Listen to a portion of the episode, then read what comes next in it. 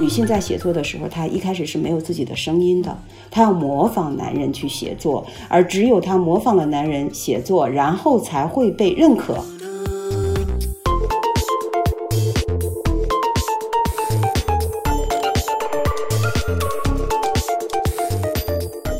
那怎么样去发明所谓女性自己的语言呢？就要从这些非常生理化的东西，被认为是私密的、羞耻的、原始的东西去写。对，包括你的欲望，然后你的嗯性经历，或者就一切生理的东西。对，就是到了我们的女性或者身体写作，它就完全变成另外一种东西。对。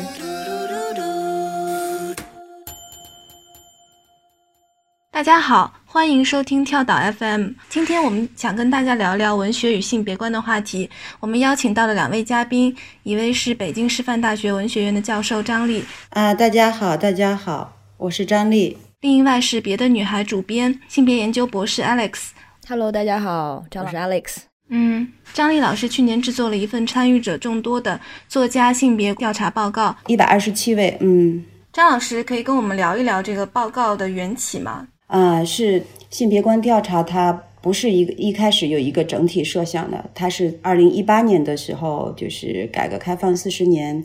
然后一个契机，然后我想到就是啊，中国的女性写作到了什么样的程度，然后中国女作家她们的书写，她们对自己的女性写作有什么认知？那个是我特别感兴趣的，因为我的博士论文做的就是晚清以来中国女性写作的发生，实际上也是关于啊整个中国女性解放的历史的一个考察。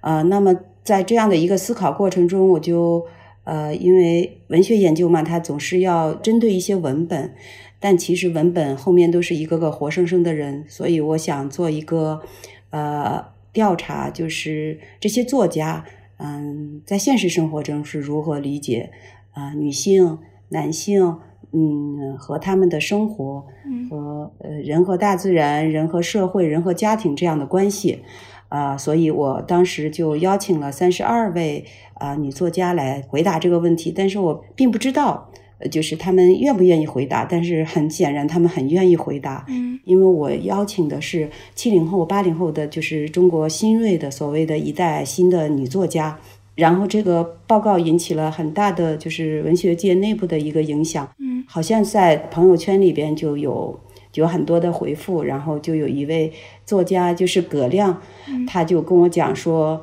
啊，这个特别有意义，如果。有一天有男性作家参与的这样的调查，他也要参与。然后我就说，男作家也愿意答这个这些问题吗？他说，当然。你不觉得性别观问题其实是非常重要的问题吗？因为我其实当然也觉得，但是我很担心，呃，没有人来做这个问卷，所以我马上行动，然后就邀请了六十位男的作家，然后又追加了。啊，三十几位女作家，然后这就是六十位作家和六十七位作女作家共同来完成了一个答卷，就是五道题里边选一道，然后来共同来做一次回答。那么在他们答卷的过程中呢，也有一些非常著名的作家，他们也非常支持了这个工作。嗯，包括林白呀，嗯，迟子建、铁凝，然后贾平凹、阎连科，嗯，苏童、毕飞宇、韩少功等等。呃，所以它就变成了一个呃非常有广泛度的这样的一个调查。嗯，这些问题其实包括，比如说，愿意被别人称为你是女作家吗？嗯，呃，你觉得自己的写作是女性写作吗？你对男女同体是怎样理解的？男作家呢，我就有一些调整，比如说你怎样理解啊，你作品中的男性意识？你觉得你有男性意识吗？啊，等等这些问题，嗯，我自己觉得从作家的性别观来探讨整个中国社会的性别观是一个角度吧。嗯嗯嗯，对，我觉得挺有意思的。然后那个，当然我可以先说一下关于男作家嘛。我觉得男作家的反应其实还挺，对我来说可能更有趣，因为女作家可能的回答可能是还是意料之中的。女作家会说。自己的写作竟然被呃经常被人形容为看不出是女作家写的，但是男作家，我的确也没有想过，就第一次看到这方面的问卷和他们的回答。对，哦，然后我觉得就是代际差其实是看得出一点的，但是这个代际差呢，在男性作家中可能更明显。但是从这个书面上给人的感觉，就是年轻一代的年男性作家里，好像对自己的性别观就是更有反思性一点，他们可能会更呃谦卑，可能或者可能因为成长在一个相对政治正确的这个环境里，然后很多男的年轻作家呢，已经呃开始。对，说什么很小心，这个是怕迫害是吗？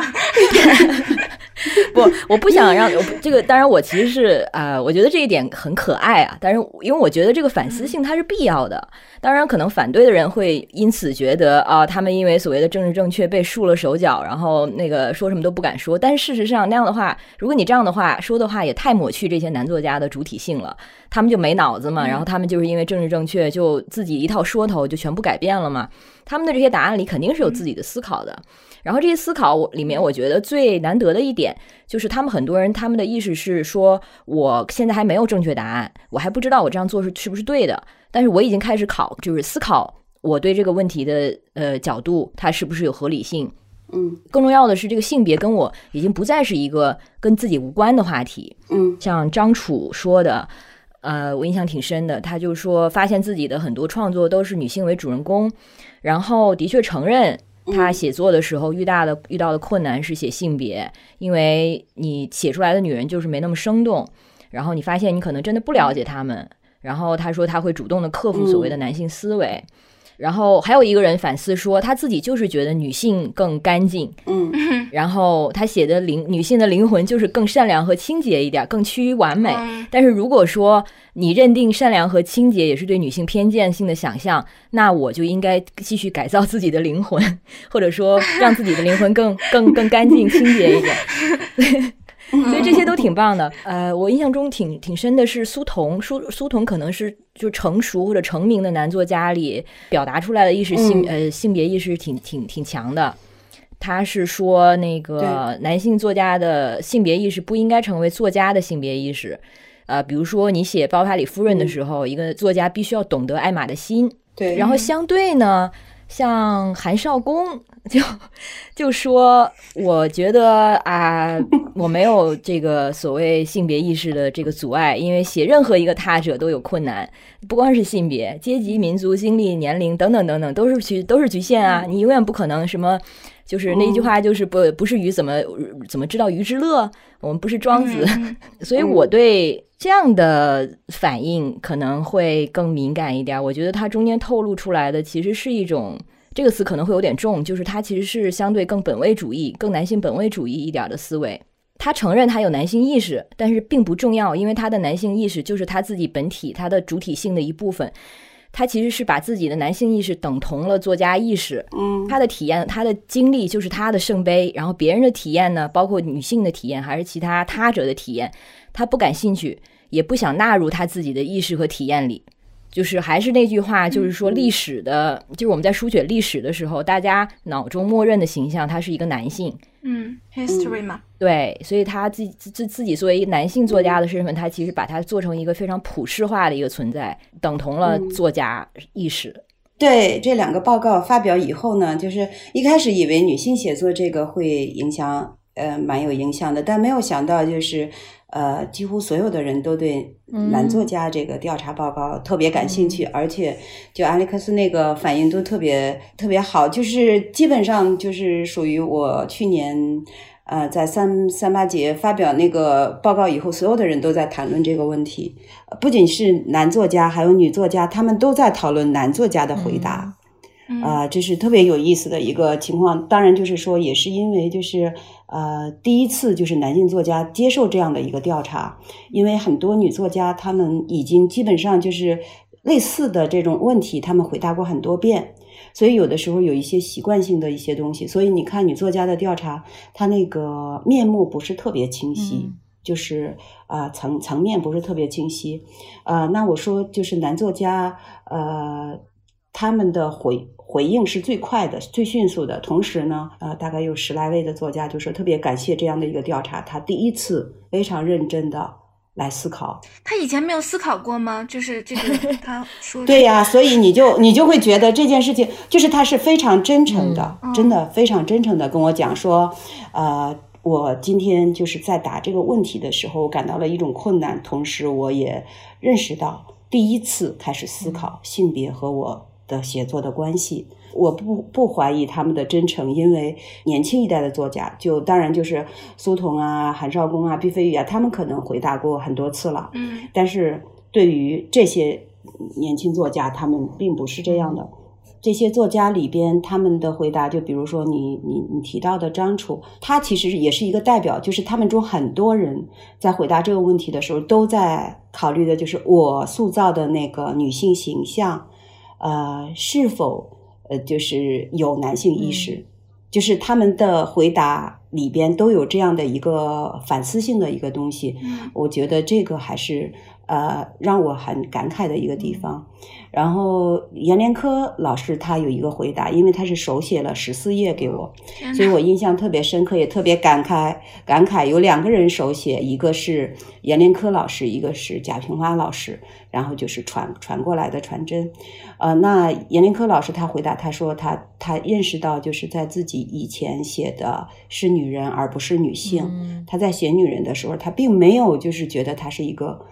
就是那种活生生的东西。他说这些问题让他重新思考，他可能意识到自己的写作的问题。他说他这一代人，我印象中他是有这样的回答，我非常的感动。他这样，因为呃，写作到了一定的程度的时候，就是这种这种反思或者是非常坦率的承认，其实是有一点难的。呃，去年呃发布以后，有一些声音。嗯，就是我们我我参加过一两次公开活动，然后他们就说，呃，他们觉得作家可能不是特别真心 在回答这个问题，因为他们胆儿小，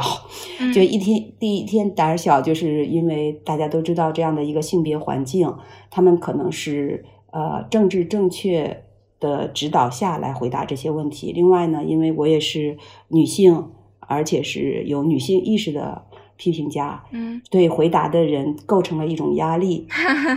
但是我也有一个回答，我的回答就是说，呃，如果大家看，嗯，文学史，就是其实作家的回答，嗯，每一个作家你不可能让他完全的赤裸的表达他自己，因为不同的场合他要表达他自己不同的面相。那九十年代的时候，那个时候的六零后，也就是说当年的青年作家，他们在任何一个场合都可以说那些女人们。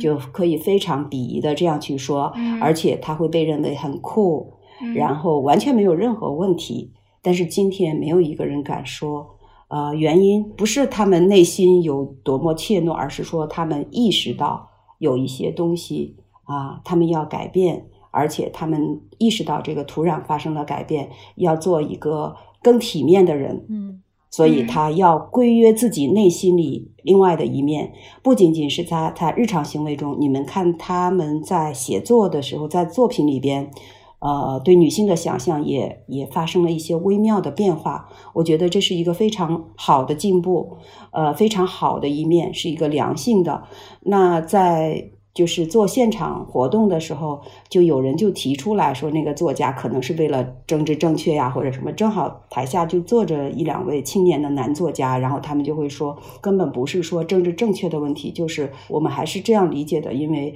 呃，作为一个文明的人，或者是说作为一个啊今天的有现代意识的一个男性，如果意识不到这些东西，你还怎么能成为一个作家呢？就是也有这样的一个一个反思。对。我觉得我们现在好像还没有到一个可以去批评政治正确的地步。我觉得我们还远远没有到达这个地步。就是对，而且我觉得他们很诛心，就是说，就是说这样的一个政治正确，并不是说作家受到了什么压迫或者什么的。就是如果那样觉得的话，就其实是对这些青年一代作家的一个低估。然后你要把这两个，就是女作家的回答和男作家的回答。呃，放在一起看的话，你就非常深刻的认识到一点，比如说，你问女女作家，你有女女性意识吗？你的你的你的写作是女女性写作吗？然后她会迟疑，他会说，我可能不是女性写作，或者是我我没有那么多的女性意识，然后我也并不觉得一定有女性意识的作品就是好作品，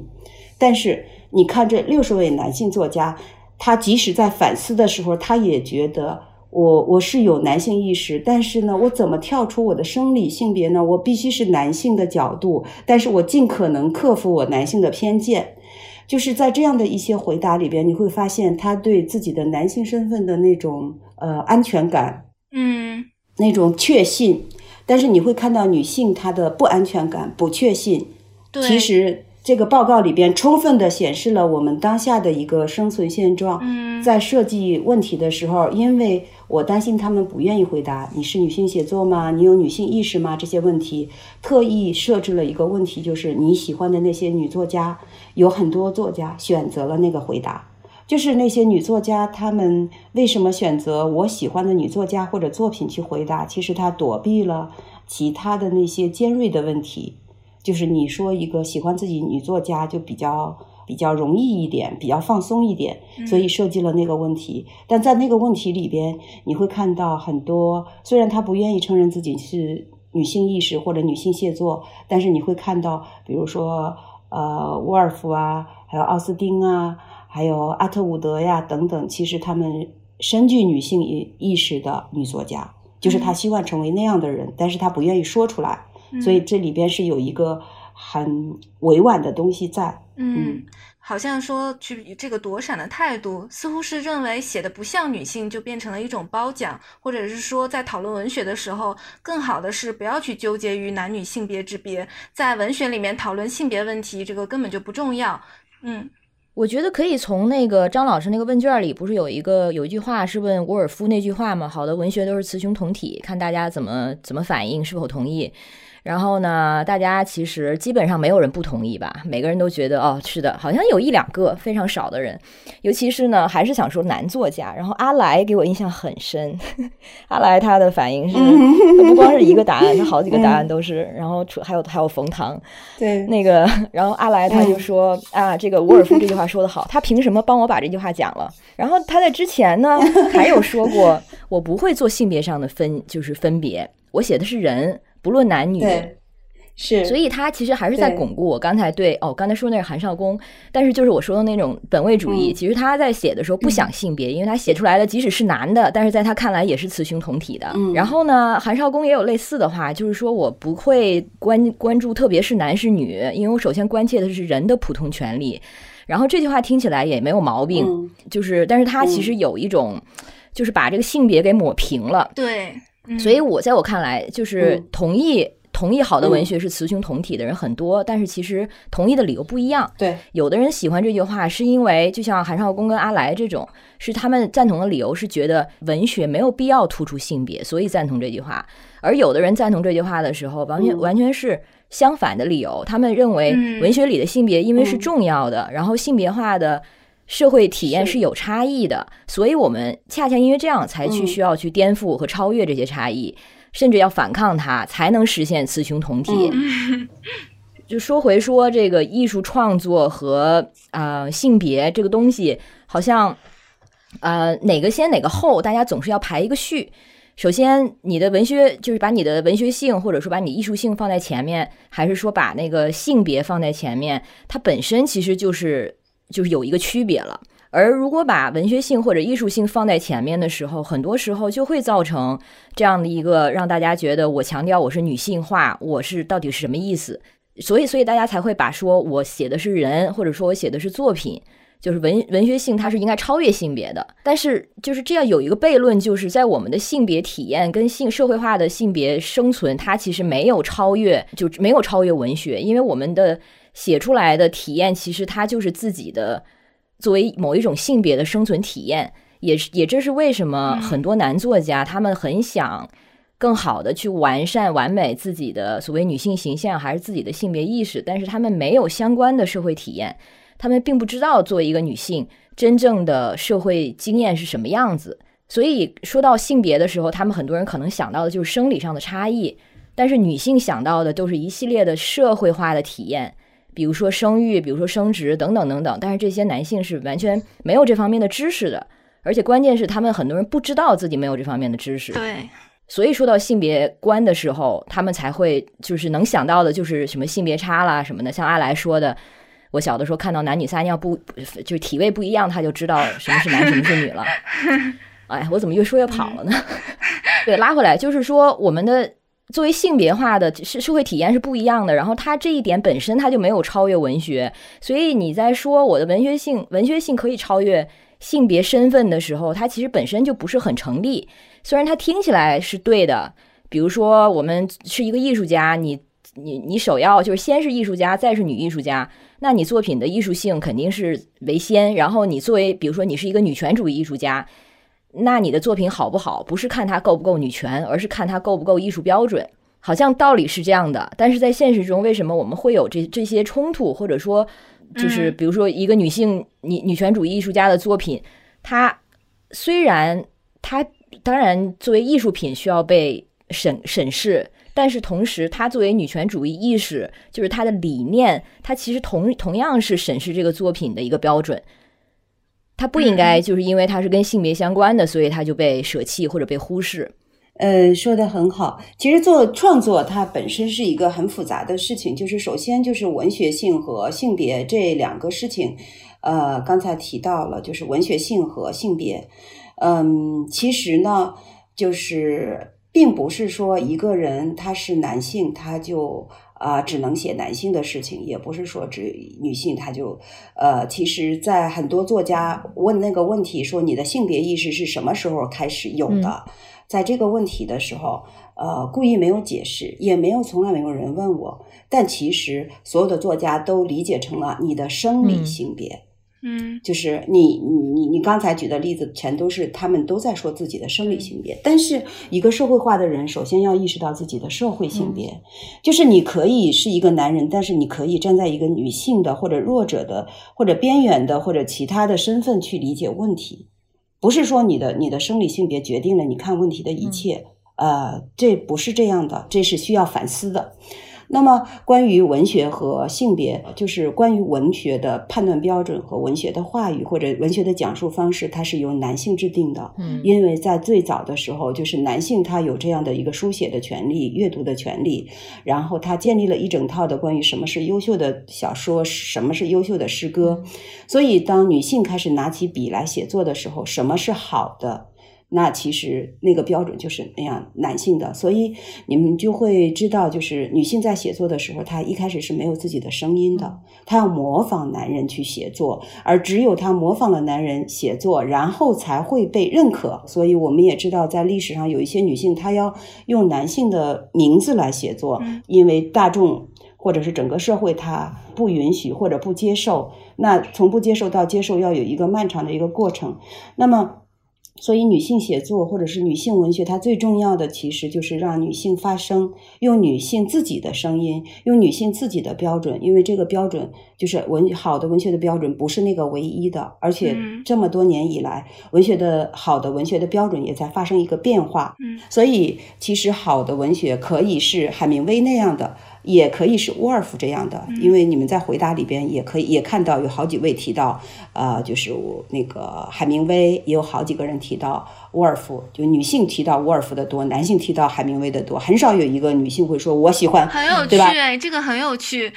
对他非常有趣的。所以女性写作的时候，就是女作家她她为什么不愿意承认？我想一方面就是女性她不安全感，另外一个方面也跟我们现在的就是对女性写作理解的那个土壤有关系，因为。在八十年代的时候，中国女性文学开始发展。那么到了九十年代的时候，女性女性文学或者女性写作前所未有的受到全社会的关注。嗯，那么在那个时候，我们说就是林白或者陈然他们是女性写作代表的时候，我们还有一个词叫做个人化写作。嗯，所以就是那种很个人的话写作的时候，对私人写作，但是。恰恰是那个时候的女性写作，以突出个人和私人的方式获得了全全社会的一个瞩目。但其实那个对女性写作这一个行为本身是一种伤害。嗯，就是女性写作或者女性文学，它目的是希望女性的声音放在一个全社会能够看到的一个角度去写。在他在获得全社会关注的时候，实际上。也是把自己的自我空间，其实在在缩小、压缩了。嗯，对对。然后紧紧接下来就是身体写作和美女写作。那他虽然得到了全社会的这种广泛的关注，但显然不是完全正面的和文学的或者有品质的这种关注。嗯，所以在那个时代，就其实是在八十年代的时候，整个中国的知识分子或者文学批评界，呃，不管男女，他们都喜喜欢讨论女性文学的发展、女性文学的未来。但是通过个人化写作。呃，私人化写作，你还有那个身体写作，在接下来就是还包括一次，就是知识分子或者是啊批评家，就是批评以林白或者陈冉他们的代作品为代表的这些文学，呃，是中产阶级写作。一旦自己的写作被打上中产阶级写作的时候，其实呃，作家面对这样的一些身份标签，其实是畏惧的。嗯，为什么两千年以后？啊，中国的女作家不愿意承认自己是女性写作。其实，当他们回答说“我不是女性写作”的时候，有的时候也不一定是怯懦，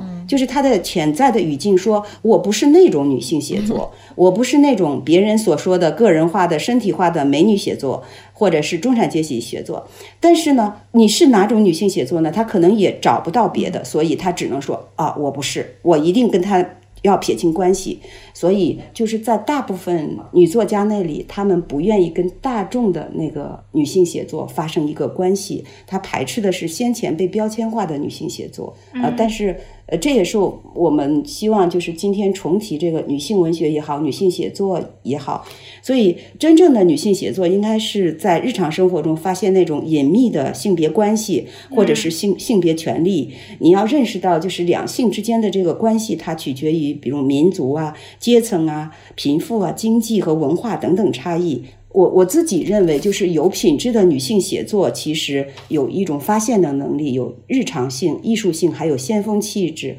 而不是我们通常理解的那种表演性、控诉性以及受害者思维。真正的女性写作，她应该看重就是性别问题的那种复杂性，对两性关系、男人和女人以及性别意识有非常深刻的认认知。这才是理想意义上的那种女性写作。我要解释的是这个，嗯，就是张老师提说，我们要就是其实是把女性写作去污名化或者去标签化的一个过程。是的，但是我觉得，因为女性写写作这个概念存在本身，它已经难以避免被标签化了。是的，因为它其实已经是因为你是它是一个，对，就跟那个黑人写作这样一样。对，对，它你是一个所谓的 aberration，你是一个嗯，就是不是标准，不是常规。你是标准和常规之外的东西，就是回到刚才说，比如说很多女作家说我的写作不是女性写作，她在说这句话的同时，其实她自己已经是在就就是在在意性别这件事情了，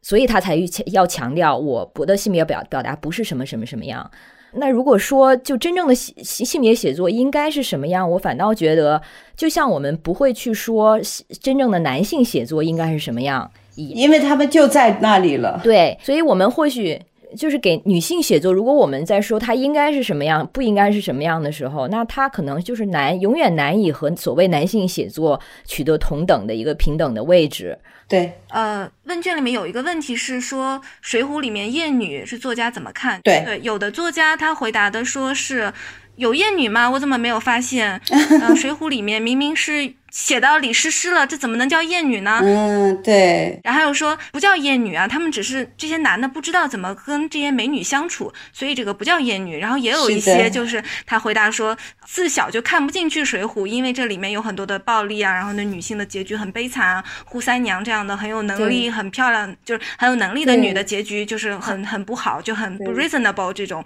然后就是在探讨这个问题的时候，这是一个对于一个。很具体的经典的探讨，其实《水浒》的艳女，我觉得好像应该是一个挺常见的，就是在女权主义、女性主义批评，就是经常会提到这个。对，所有人。男性作家基本上都都会有这样的一个看法，一方面就是刚才你说的，他有艳女吗？你看他对李师师 那个也挺好的，然后还有就是他那些女英雄还挺好的呀。然后那你不能，那这不是艳女啊，因为他是表现了他那个时代，那个时代的人就是这样想的。那作家就是要表现时代，这个作作家他就是他有局限性，但是我们也没有办法。这些回答全部都是男作家，嗯，无一例外，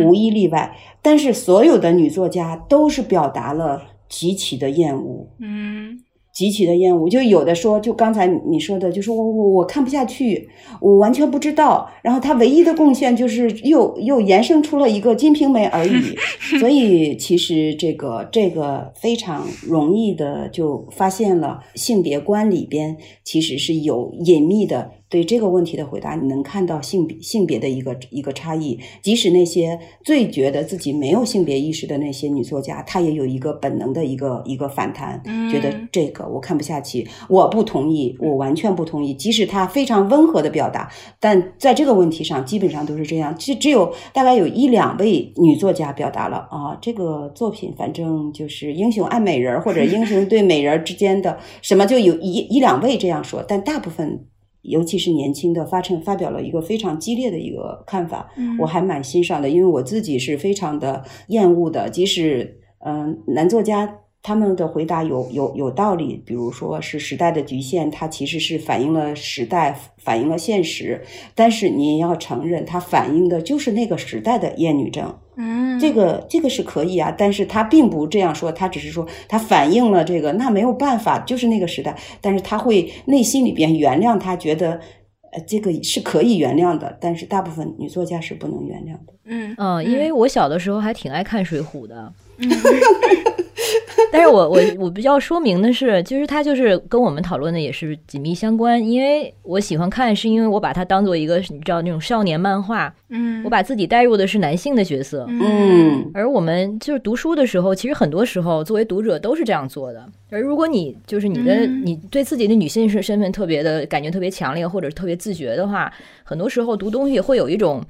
错位的感觉或者失语的感觉，你没法带入进去。嗯，所以我们会看到的这个现象就是，他如果说女性的声音或者是她的这个形象重现在书中，她是就比如说她是看不到的，或者是被听不到的，那从这一角度来说的话，她可以或许的确可以被呃指控为厌女，但其实这个就是我们是也是所谓女性生存困境的一个问题。因为我印象很深，有就是 Sylvia Plath，就是写那个啊中型照的那个小说的那个那个女作家，嗯嗯，她有一段话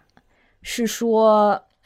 她非常非常渴望可以像一个男人一样，和比如说啊街头的工人，或者是水手，或者是战士们去混在一起，然后去那些酒吧，去啊那些所谓。尤其是在当时还非常男性化的社交场合，成为一个场场场景中的一部分，然后可以就是匿名的，没有人会在意他，他就可以在那边听别人，然后记录别人，然后这样去参与。但是他不能，因为她是个女孩儿。然后她的烦恼就是在于，她想加入这样的场景中的时候，她总是会被误解，好像她是在去邀请或者去勾引对方。对，但是我并不这样觉得，就是说，就是比如说，一个男人他要他要加入，比如说我们三个的这样的一个讨论的话，他也是困难的啊。是，但是我当然我能理解你说的是那种更社会化的那个，对。但是我觉得那种就是纯粹的，你要以以就是你要完全没有性别的这种。还其实是对于每一个性别，就是男性或者女性，他其实都都构成一个种困扰。比如说，一群女性在一起聊天的时候，你觉得一个男性他敢进来吗？立刻那种，它就会发生一些一些变化。就是有的时候我们是说，就是呃一些一些私密的事情。有有的时候我们在谈一个公共话语，他进来的时候，他也是有胆怯的。我我觉得，我的点其实就是在于我们的生社会生存体验，它的确会限制我们所谓的眼界跟经历。是。这是一个客观现实。是的，你这里边有一个特别好的问题，但是中国女性写作里边其实是非常欠缺的。就那会儿我们说的那个主妇文学嘛，嗯，其实你看八二年出生的金智英是是特别典型的。而且为什么中国没有这样的作品？而且你说中国。就很多女作家，她们擅长写的乳房哺哺乳和生育。我要告诉你的是，中国当代女作家几乎无人写这个话题。嗯，对。去年文艺报有一篇文章，这篇文章是在讲中国科幻文学。然后在他说到中国科幻文学这些的女作家、女科幻作家写作的时候，相对来说，他们他是跟美国还是跟反正西方比吧，都都避开了性别的角度和女权的主题，似乎他们都是害怕被。定位为女性写作或者是女性主题。嗯，这个文章的观点说，这个其实是对于女性经验的一种浪费。那我就想问一下，就是就是在科幻，它其实已经限定到科幻，就是在只是在科幻写作中都会存在这样一种现象，就是女作家她会避开，男作家他可能就不写，或者是瞧不起。那就是这个问题，就是说女性经验它是难道是不值得被书写的吗？女性经验难道就是需要被弱化，或者是天然的就是矮化的或者私人化的吗？就是这是一个问题。OK，去年写过一篇文章，就是关于女导演的。嗯，这个女导演呢，他们中间也有人提到过我们刚才说的那句话，就是我的作品被人家说不像女导演的。然后我就在开始想说，这个“女”这个字，它为什么只能是好像是减分项，它不能是加分项呢？或者说，就我们现就我们现在在说女女作家或者女性写作的时候，我们永远是在努力的把这个东西“女”把它证明。那它为什么不能天然的就有一种正义性？它就是有，它是一个加分项，它不是仅仅是局限或者什么。那女性经验这些东西其实就是我们的材料，而且还有一个不公平的事事情在于。嗯，就其实之前看了一个小说，就是叫 J.C. Ball 的一个美国小说家，嗯，然后他那本书叫那个呃《Cure for Suicide》，关于自杀、自杀、自杀式疗愈这样一本小说。他写的东西非常的细腻，然后他其他的小说据说更细腻。他是完全有一个少女心的一个男人，然后非常的温柔。所以当家大当大家知道他的性别或者确认他的性别是男作家的时候，他的这一切所谓。女性化的表达都成了他的加分项，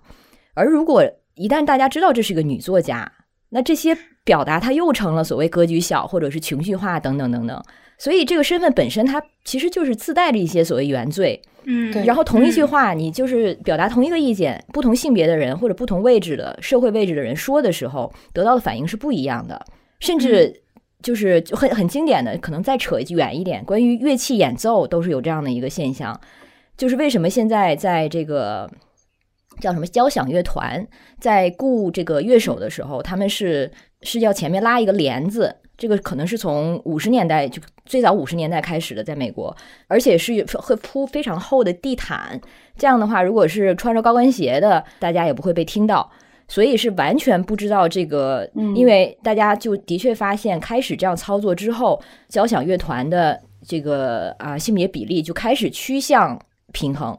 因为之前最早的时候，交响乐团是完全没有女性的，所以我们在看到“女”这个字的时候，这就说明了很多我们难以 shake 掉的一些偏见。对，所以我们在看到女性所谓经验的时候，先我们先不说女性经验本身它是不是有合理性，它当然有，当然有。对，但是人们对所谓女性经验的反应，自身着带着偏见。对我很同意。所以你看那个。这个性别观调查里边，就是女作家回答问题的时候，她们其实很少会写自己切肤的经验，就是那个实际的那个经验。但是男作家他他，比如说他甚至撒尿啊什么，他都愿意说。对呀，这个就是个问题。对，然后呢，只有一位作家叫天张天翼，他就因为他他怀怀孕生小孩，然后他就就我就。我那个问题就是女性身份对你的写作的影响，然后他说困扰首先就是怀孕啊生孩子，然后就是这种日常，所以在可能在这些作家那里，呃，这种身体或者是这种想象或者是这种身份认知是次一等的，嗯，就是他天然的是低于男性的，所以他愿意忽略自己自己这一面，然后他强调自己和男性的那个相相同的那一面，但其实其实差异本身没有高下。但是在很多的作家内在里边，或者是在很多很多人眼里，其实它是有的。嗯，我觉得这是好像是他们在在写作中的一种趋利避害的策略。没错，对，就是这样做，它可以。他觉得他可以得到的好处比坏处都要多嘛？我那会儿就跟就是呃，我前一段时间跟贺桂美北大的贺桂美老师有一个讨论，就是就是说这样的一种女性写作，某种意意义上就是有有一点察言观色的意思。嗯，对对对。啊，但其实今天的中国的当代文学其实是非常缺乏那种啊，女性优秀的女性作品，优秀的深具女性意识的这样的作品很少。但是你看八十年代的时候，铁凝的《玫瑰门》，然后还有王安忆的一系列的作品，还有包括迟子建的很多作品，他们是不避这些女性身体的。但是今天它被抽空了。今天看起来，八十年代就是八十年代初和八十年代末那一段还挺令人怀念的，就是它还没有被抽空，还没有被那个污名化占据。但后来他就其实是，我我我对此还比较遗憾。其实我个人还挺希望，就是中国新一代的这些女作家们能够勇敢的写出我们真正属于我们这个，因为其实我们这个时代的性别观或者是女性的生存值得书写的地方太多了，嗯，所以还是挺期待的，嗯。OK，我就是想说这种性别观的倒退，就暂且把它说说成倒退吧。对，是是是一种，是一种倒退，某种意义上是一种倒退。对，它其实是跟改革开放是有直直接关系的，它跟直就是资本主义涌涌入，它也直接关有直接关系的。比如说啊，五十年代，呃，美国是五六十年代之后，就是它的经济崛起之后，它的性别观。就是跟战争时期就发生了一个扭转，然后更多的女性被要求回到家中。然后像我们其实为什么九十年代会出现美女写写作，真正的女性的真实的身体消失了，出现了一些作为商 品是呃。对，就是其实是和这一波呃市场的操作是直接关系的。然后这个时候，女性呃正面上来说，开始重新去考虑自己的外形和自己的嗯，就是什么叫女性气质。对，因为在这之前，我们其实不允许做特别个性化的表达。然后九十年代开始了，但是与此相关的就是我们要做这种个性化的表达，相就是紧紧相连的就是消费主义。嗯，所以就是文学中也就体现了这一点，所以可能。就是到这一点，我们现在可能从更广的社会结构或者经济结构，如果没有改变的话，我真不知道，可能很难有个体的女作家可以做出突围吧。当然，希望有。嗯。去年韩国出版的八二年出生的金智英，还有日本角田光代的系列小说，然后一系列的就是探讨主妇生活的，日本和韩国都有出版。然后就是这些作品对于主妇生活还有育儿生活的恐怖面向的描写，都让人很印象深刻。就是对应的，为什么中国没有出现类似的作品，或者说为什么中国读者热捧？其实可以看出这些作品在中国也很受欢迎。那为什么中国没有对应的作品出现呢？主妇其实怎么说呢？她其实在中国的语境里边，她不是一个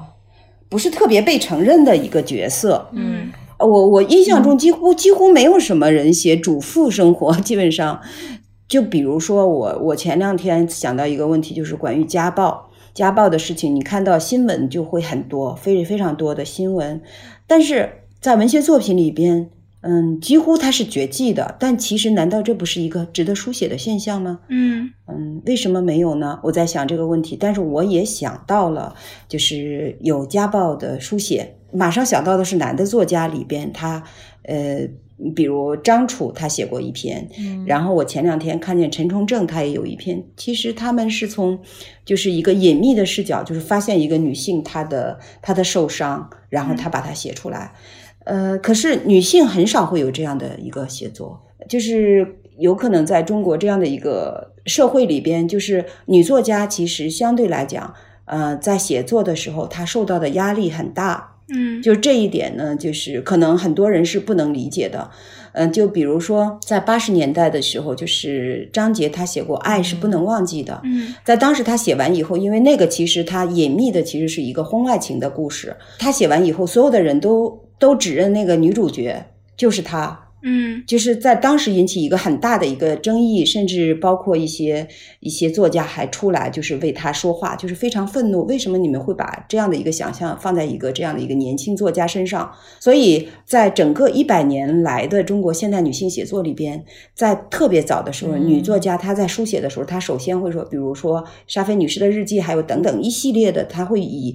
捡到某个人的日记。来这样的方式来写，而不是说这个事情就是我这个小说里边的我和我作家本人是分离的，就是这样的情况是非常多的。那到了就是我们今天，就是你看那个孙平，她被认为是新一代的女性就是写女性写的很好的作家，那其实她的回答有一些很愤怒的地方，就是他就会觉得，就老写那样的一个女性形象，受害的，呃，或者是就是那种愤怒的女性形象，所有的人都指认那个形象就是他，或者就是会会把这个女主人公和作家本人。就是叠合在一起，包括林白的一个人的战争都是这样的，所以很多女作家在写作的时候，她是要层层包裹，最后变成无意识的束缚自己。嗯，但是反过来说，男性在这方面书写的压力就很少，就是并不是说所有的男作家写了什么，大家就会说他就是那主人公，几乎不会这样。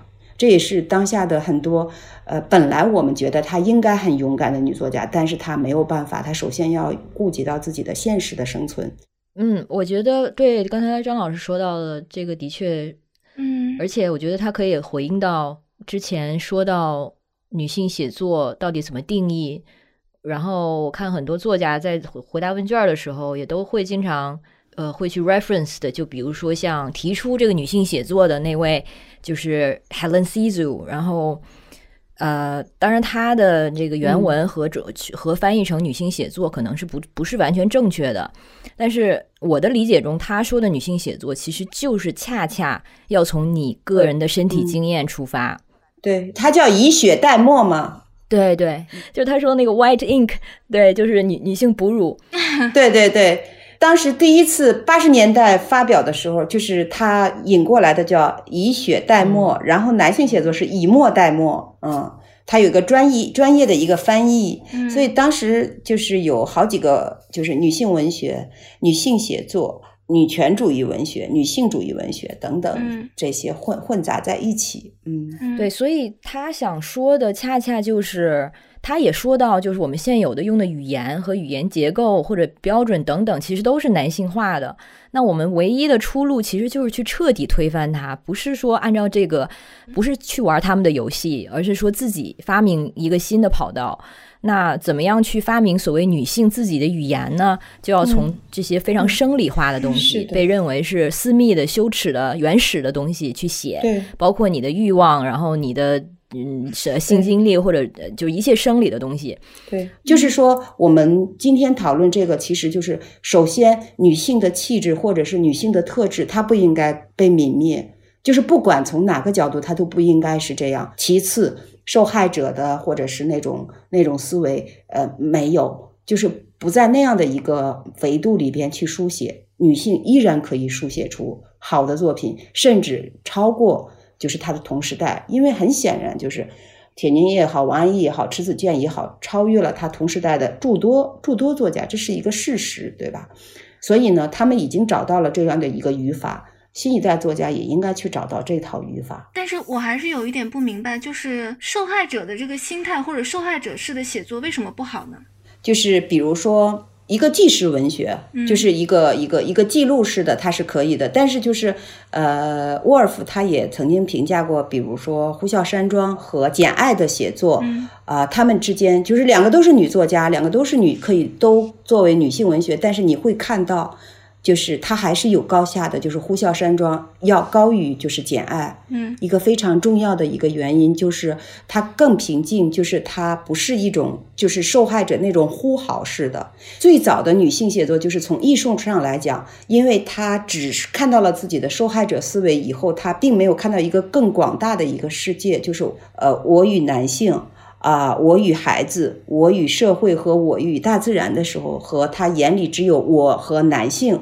这样一个关系。其实这这个从艺术品质上来讲是有欠缺的。我说的是文学性，嗯，就是当然在一个特殊的时期，比如说在最早的女性文学发生时期，这样的作品它特别有意义。但是比如说一百年以后，你回头去看。卢印的很多作品，就是他当时的那些呼号，你只能把它当做一个社会的文本，你不能把它当做一个文学作品来看，因为它不能跨越它的时态，使我们今天跟它产生共鸣。但是相对而言，比如说《倾城之恋》也好，《金锁记》也好，它虽然也在写一些呃女性的生存，甚至是那么。卑微的一个生存，比如说《金锁记》，但你依然会觉得它超越了一个时时代，写的是女性全体的生存，他写的是一个普遍性。真正的文学作品或者艺术作品，它要表达一个普遍性的一个东西，而不是局限在它的时代。这是我们讨论女性文学的时候，其实它是有两部分：一个是女性的声音，第二个它还要有文学的品质。如果只是表达一个女性的呼嚎或者哭喊，它只能作为一个社会的记录，而不是真正的艺术品。这个是。也也也很显然，应该作为我们讨论的题中应有之义，因为它毕竟是讨论的文学性别观呢，它其实是。呃，观察一个作家或者一个文学发展的非常重要的、至关重要的一个方向，但它并不是唯一的一个尺度。嗯，比如说那个林淑华，她是中国现代文学史上的一位女作家，她也写了那些不可见的女性，比如说闺秀啊，还有那些旧式的太太。啊，她是一个女性写作的文本。那么。呃，沈从文他也是一个呃现代作家，他和林淑华是同时代人。他的作品里边有一部分，沈从文有一部分作品对女性的态度有一点怎么说呢？就不是特别那么尊重，或者有一点油腻。那么，那你当你在文学史上评价这两位作家的时候，你不能因为林淑华特别有。有有有有写了女性的生存，所以他的文学品质要比沈从文高，可能还不能这样说，因为他很复杂。呃，但是呢，就是说沈从文的那个性别意识是给他的作品并没有没有那么多的加分，但是他并不是他所有的作品都这样，他只是一一小部分。所以整体来看，那文学史上的地位显然沈从文要高于林淑华。嗯。我我我想举这个例子，就是说，啊，性别意识很重要，但是它还应该在文学的范畴里边去讨论。比如说，鲁迅，我们为什么会觉得他很伟大？就是他写的作品，他是中国，就是说深具性别意识的那种，在小说里边深具性别意识。你想啊，就是那个祝福祥林嫂这样的一个如此卑微的女性，她把她作为一个活生生的人，嗯，然后。呈现出来写得如此之好，嗯，然后完全把它镌刻在了我们整个中国文学的这个长廊里边。而且他说，就是关于女性贞操的那些讨论，所有的那些，他既写评论，关于女性女性贞操的那些评论他都有，但同时他把他这些想法用艺术性的手法完全融合在了祥林嫂这个人物形象身上。那么我们看到了千百年来。呃，那些压迫，所谓的啊夫权、父权等等这些压迫，全部在这个女性身上。但她同时不是说教的，不是受害者思维。就是祥林嫂，她在她那个时代，她就是一个活生生的人。很多人就说，这个祥林嫂就像我们家的佣人一样，就是我身边的人。但是，一百年以后，我们再看祥林嫂，我们依然觉得祥林嫂的很多气质，依然在我们今天很多人身上都有。我说的那个很高级的那种性别意识，嗯嗯，这是一个很高的标准。是的，嗯，就是我们讨论的时候，我们要知道那是高级的一个标准，但是这个标准要在，嗯。一百年前，包括胡适，他最早的发表的那个美国的妇女，他就说，那个时候才是一九二零年。然后一个女性，她没有结婚，没有生孩子，然后她非常自信的和大家一起交流。然后他就问，一个女性没有结婚，没有生孩子，她不属于任何的家庭，父亲什么，她依然。是值得的，他的生命依然是有意义的。那个时候他就提到了这一点，就是其实包括那个周作人，他们当时的性别观都是非常现代的。一百年以后到今天，我们很多人的那个性别观